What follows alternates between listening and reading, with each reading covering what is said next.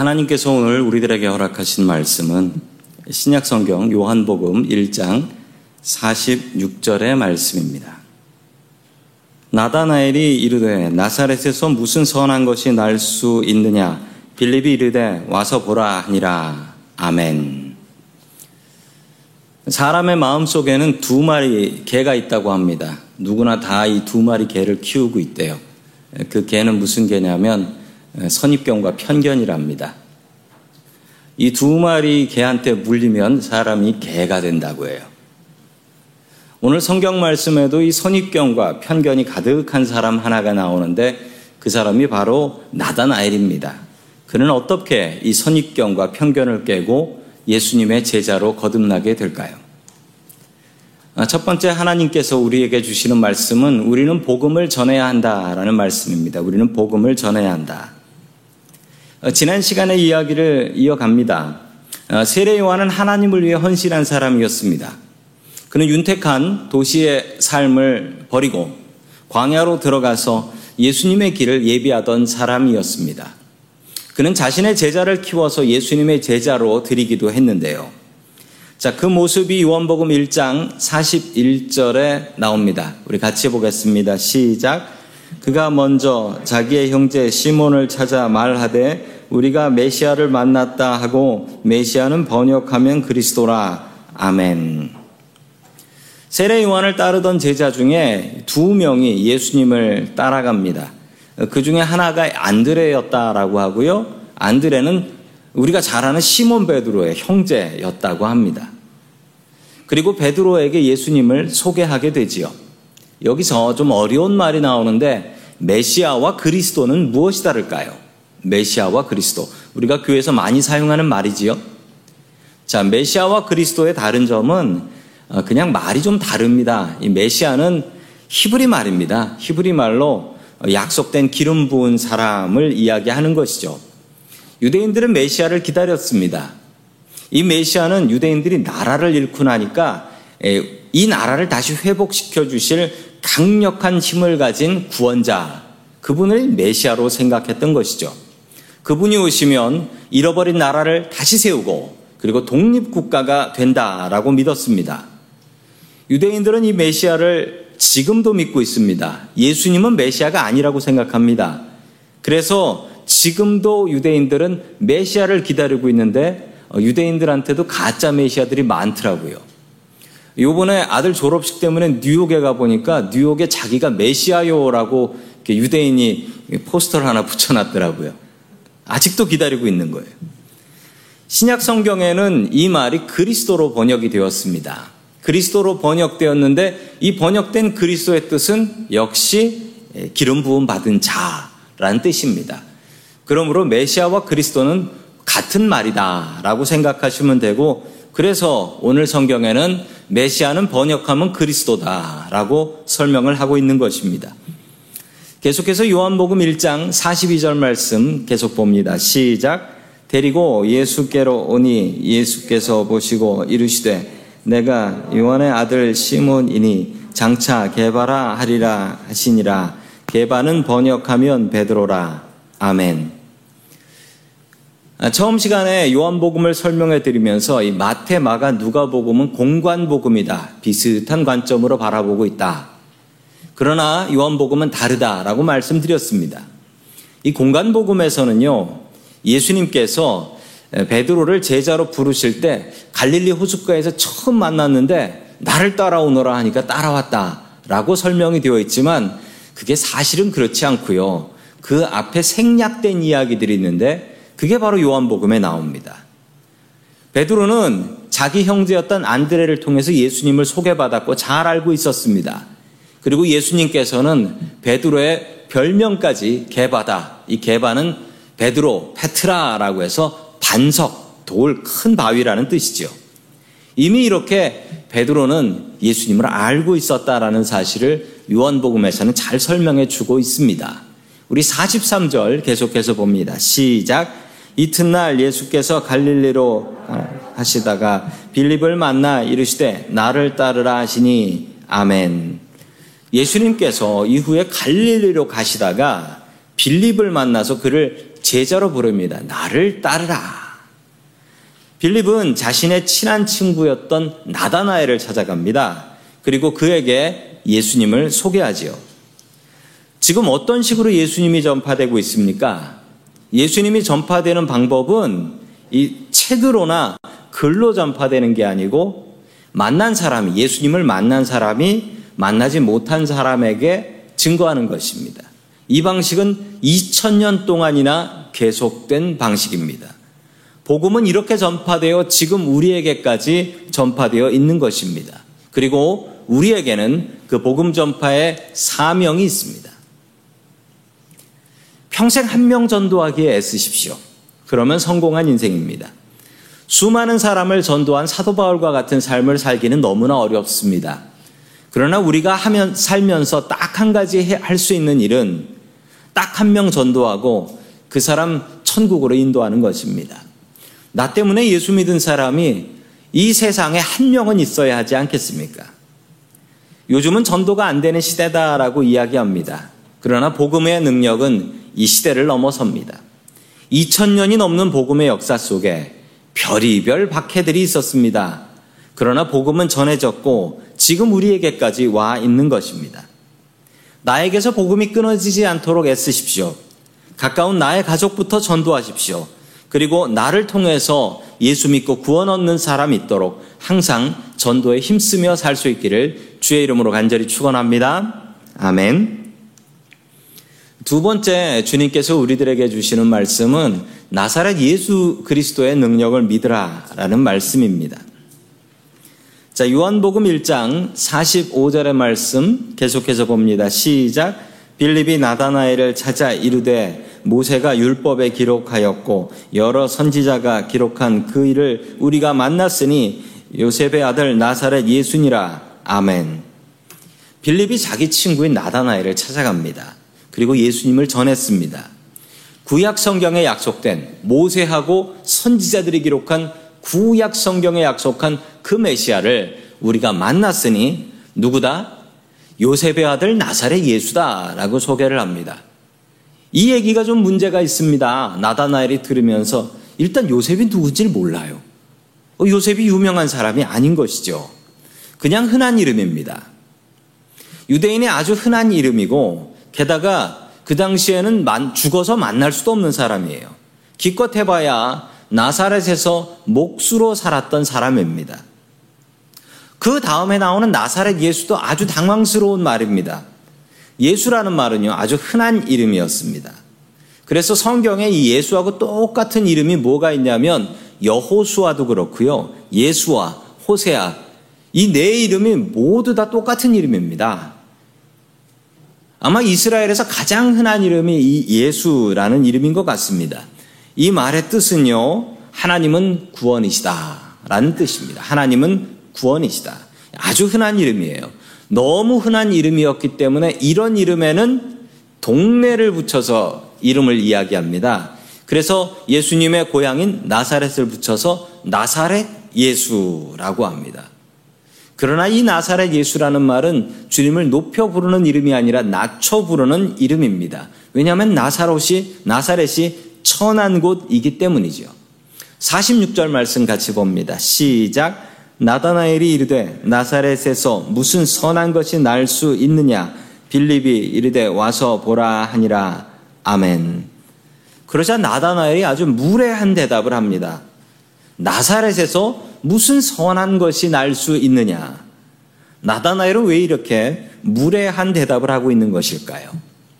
나다나엘은 성경을 너무 잘 알고 있었기 때문입니다. 동방 박사들이 찾아와서 여기에 왕이 있으니 왕을 만나게 해주시오라고 했을 때 성경학자들은 그 왕이 나는 곳은 유대 베들레헴이다라고 이야기했습니다. 왜냐하면 메시아는 다윗의 후손이어야 돼요. 그럼 다윗은 어떤 사람이냐? 다윗은 유다 지파였고 다윗의 고향은 베들레헴이었습니다. 다윗은 베들레헴 사람이었어요. 그러므로 메시아가 태어난다면 베들레헴에서 태어나야 하고 유대 유다 지파여야 한다라는 것이었죠. 나다나엘은 나사렛에서 메시아가 날 수 없다라는 사실을 너무나 잘 알고 있었습니다. 그러나 여기 오해한 것이 있습니다. 그 오해는 예수님의 진짜 태어나신 출생지는 베들레헴이었다라는 사실입니다. 나사렛은 처한 곳이었습니다. 지도에 보시면 나사렛이라는 점이 찍힌 곳이 보이시죠? 나사렛이 어디쯤이냐면요. 나사렛은 갈릴리에서 서쪽에 있습니다. 바다 가기에 한 반 정도 가면 전 나사렛이고 전 나사렛이 저 지역에서 유명한 것은 이스라엘 평야라는 평야가 있는데 저쪽으로 다 평야예요. 저희 농사 아주 잘 되는 곳입니다. 저기가 곡창인데 열심히 일해서 농사 지으면 예루살렘에서 세금으로 다 걷어갔어요. 그래서 이 지역 사람들은 불만이 많고 이 지역 사람들은 반란을 자주 일으켜서 사람들은 나사렛을 좋지 않게 생각했습니다. 구약 성경에 나사렛이라는 동네는 단 한 번도 나오지 않습니다. 정말 놀랍게도 단 한 번도 나오지 않아요. 그러니 나다나엘이 나사렛에서 무슨 선한 것이 나겠냐라고 이야기하는 것도 잘못된 이야기는 아닙니다. 모두 믿지 않으시겠지만 저의 고향은 서울입니다. 제가 촌스럽다고 해서 아무도 안 믿더라고요. 제가 선택한 것이 아닙니다. 우리 부모님께서 다들 시골 사셨는데 서울 올라와서 일자리 얻으시고 결혼하셔가지고 저를 낳으셔서 제가 이래봬도 서울 사람이 되었습니다. 그러나 예수님은 다르셨습니다. 예수님은 스스로 자신의 고향을 선택하시고 스스로 자신의 부모님을 선택하신 분이십니다. 나사렛을 고향으로 선택하셨습니다. 나사렛의 가난한 목수의 아들로 태어나기로 스스로 결정하셨던 것이지요. 나사렛에서는 선한 것이 날 수 없는 동네였습니다. 그러나 예수님께서 나사렛에 가시니 나사렛이란 이름은 구원의 이름, 구원의 동네, 죄인들의 소망이 될 수 있었던 것입니다. 나사렛 예수의 이름이 능력의 이름이 된 것이지요. 어떻게 보면 우리의 인생이 나사렛과 같습니다. 도무지 선한 것이라곤 찾아볼 수가 없고 생각하는 것마다 악하고 세상에 답이 없는 죄인 같은 사람들이 바로 우리들입니다. 우리의 인생이 정말 나사렛과 같습니다. 그러나 이곳에 예수님께서 찾아오시면 그곳은 능력의 이름 됩니다. 나사렛 예수가 되는 것입니다. 내가 주님을 선택하여 이 자리에 나온 것이 아닙니다. 주님께서 우리를 먼저 선택하시어 이 자리에 불러 주셨습니다. 선한 것이라곤 아무것도 없는 우리들을 주님께서 선택해 주셨습니다. 나사렛 예수의 능력을 믿으십시오. 나사렛과 같은 나의 마음에 우리 주님께서 찾아오시면 능력이 넘치는 줄로 믿습니다. 삶에 좌절하고 나에게 실망할 때마다 나를 찾아오시는 나사렛 예수 그리스도를 믿고 의지할 수 있기를 주의 이름으로 간절히 축원합니다. 아멘. 마지막 세 번째로 하나님께서 우리들에게 주시는 말씀은 주님을 만나면 편견이 깨진다라는 말씀입니다. 어떤 사람이 무거운 수레를 이끌고 리어커를 끌고 언덕을 올라가고 있었습니다. 그런데 고맙게도 어떤 젊은이 하나가 뒤에서 밀어주고 있는 거예요. 뒤에 있는 젊은이한테 물었습니다. 앞에 계신 분이 혹시 아버지세요? 그랬더니 아 저희 아버지가 맞습니다. 라고 이야기를 하는 거예요. 앞에서 수레를 끄는 그분한테 가서 물어봤습니다.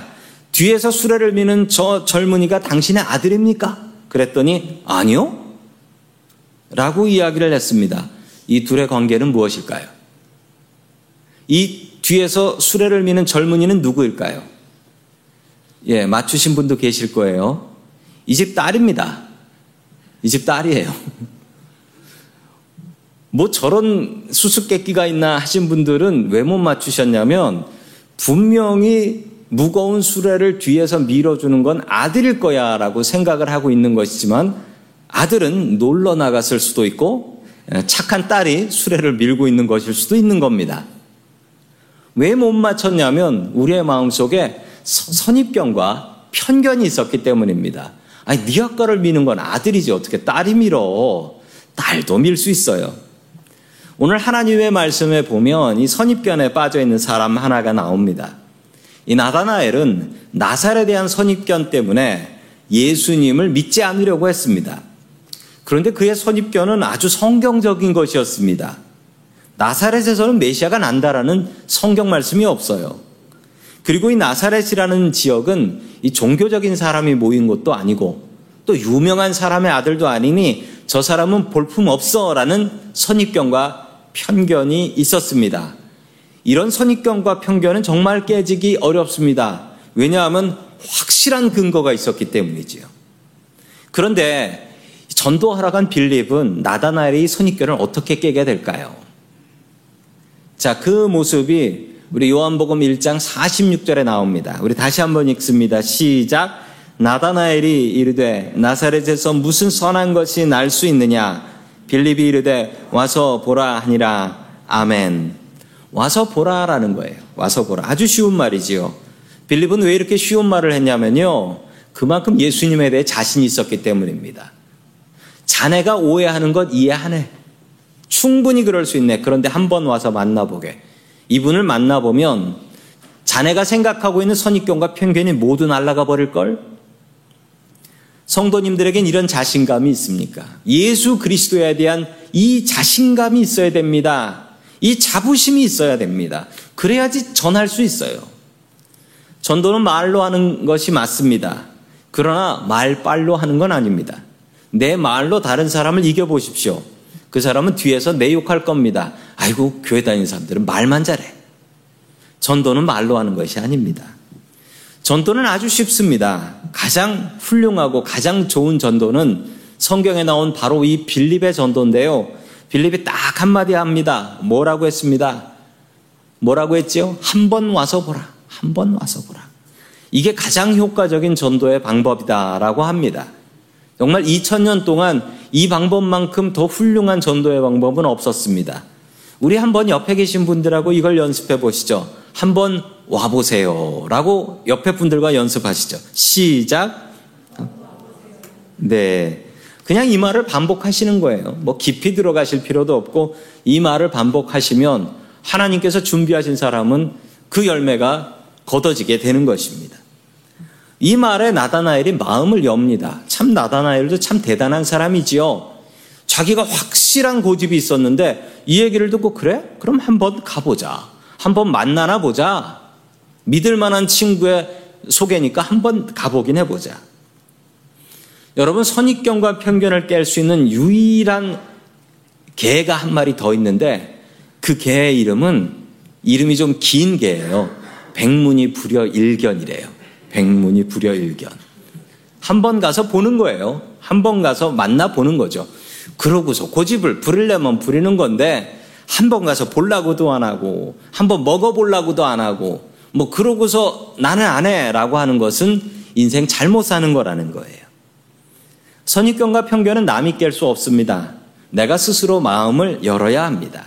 마음을 닫고 살아봐야 나만 손해인 것이죠. 47절 말씀 같이 봅니다. 시작. 예수께서 나다나엘이 자기에게 오는 것을 보시고 그를 가리켜 이르시되 보라 이는 참으로 이스라엘 사람이라 그 속에 간사한 것이 없도다. 아멘. 하나님께서 나다나엘을 보시자마자 칭찬하셨습니다. 참 이스라엘 사람이다. 그 속에 간사한 것이 없구나. 아니 예수님께서 사람 보자마자 이렇게 칭찬하신 적이 없는데 이거 뭐 혹시 아부하시는 건가요? 예수님께서는 아부를 하실 필요도 없고 하신 적도 없습니다. 예수님께서는 진실을 이야기하고 있는 것입니다. 그는 정말 솔직한 사람이었던 것이죠. 그러자 나다나엘은 이런 칭찬을 듣고서 무엇이라 답을 할까요? 나다나엘도 정말 대단한 사람입니다. 우리 48절 같이 읽습니다. 시작. 나다나엘이 이르되 어떻게 나를 아시나이까? 예수께서 대답하여 이르시되 빌립이 너를 부르기 전에 내가 무화과 나무 아래에 있을 때 보았노라. 아멘. 나다나엘도 참 대단하지요. 이렇게 칭찬하는 분한테 뭐라고 이야기하냐면 쉽게 넘어가지도 않습니다. 오히려 예수님께 더욱더 당황한, 당황스러운 질문을 하지요. 뭐라고 하냐면, 저 아세요? 딱 요 말이에요. 저 아세요? 우리가 언제 만났던가요? 저를 언제 보고 아셨다고 그런 얘기 하세요? 지금 오히려 따지고 드는 겁니다. 그때 예수님께서 아주 이해할 수 없는 말씀을 하나 하십니다. 빌립이 너 전도했지? 빌립이 너 전도하기 전에 네가 무화과 나무 있을 때 내가 보았노라. 이렇게 이야기를 하세요. 그러자 나다나엘이 완전히 갑자기 태도를 바꿔서 49절과 같이 대답을 합니다. 같이 읽습니다. 시작. 나다나엘이 대답하되 라비여 당신은 하나님의 아들이시요 당신은 이스라엘의 임금이로소이다. 아멘. 아니 48절하고 49절이 어떻게 이렇게 다르죠? 뭐 말 한마디에 그 말 한마디 무엇입니까? 내가 무화과 나무 그늘 아래 있을 때 내가 널 보았다. 이 얘기예요. 이 얘기에 나다나엘이 갑자기 마음을 바꿉니다. 이게 왜 그러냐면요. 우리가 당시 유대인들의 모습을 좀 알아야 하는데 이스라엘이 여름에 꽤 덥습니다. 유대인 랍비들은요, 이 더운 날 일을 할 수 없으니까 그 시간에 어떻게 하냐면 무화과 나무 그늘을 찾습니다. 그리고 거기 아래 가서 하나님의 말씀을 묵상하고 하나님께 기도를 하곤 했습니다. 나다나엘도 그날 무화과 나무 아래서 하나님과 깊은 교제를 하고 있었던 것이 분명합니다. 하나님을 만나고 있었던 것이죠. 이 사실은 하나님과 자신만이 아는 비밀이었습니다. 그런데 예수님께서 무엇이라 말씀하시냐면 빌립이 너를 전도하기 전 네가 무화과 나무 그늘 아래 있었을 때 내가 너를 보았다. 이 사실을 하나님과 나만이 아는 이 비밀을 알고 있는 분이라면 그분은 분명히 하나님의 아들일 것이다. 이스라엘의 임금일 것이다. 라고 확신을 합니다. 나다나엘의 선입견이 여기서 확 깨져 버리게 되었습니다. 예수님을 만나니 예수님의 말 한마디에 그 선입견과 편견이 깨져 버렸던 것이죠. 그러자 예수님께서는 50절과 같이 말씀하십니다. 시작. 예수께서 대답하여 이르시되 내가 너를 무화과 나무 아래에서 보았다 함으로 믿느냐 이보다 더 큰 일을 보리라. 아멘. 나다나엘은 이 약속을 믿고 예수님을 따라갑니다. 더 큰 일을 보게 된다라는 일을 맞고 예수님을 따라가게 되지요. 나다나엘은 이 바돌롬의 예수님의 열두 제자였던 바돌롬의 다른 이름이라고 전해져 있습니다. 바돌롬에는 어떻게 살다 죽었는가? 예수님을 따라서 제자가 되고 예수님께서 부활하신 뒤에 그는 알바니아까지 선교를 하러 갔다가 그곳에서 모진 고문을 당하고 십자가에 못 박혀 순교했다라고 기록되어 있습니다. 예수님을 만나면 우리의 인생이 이렇게 변화됩니다. 우리의 인생이 변할 수밖에 없고 만약 변하지 않는다 한다면 우리가 예수님을 제대로 만나지 못한 것입니다. 주님을 제대로 만나십시오. 그렇다면 우리의 인생은 분명히 변화될 것입니다. 오늘 이 시간 나사렛 예수님을 만나기를 소망합니다. 나사렛 같이 선한 것이 나올 틈이 없는 우리들이지만 우리들에게 예수님께서 찾아오시면 우리의 인생이 나사렛 예수와 같은 능력의 사람들이 될 것입니다. 나는 안 된다라는 선입견과 편견을 내려놓으십시오. 나도 주님을 제대로 만나면 내 인생이 변화될 것이다. 주님의 귀한 일꾼 될 것이다. 내 인생도 변화될 수 있습니다.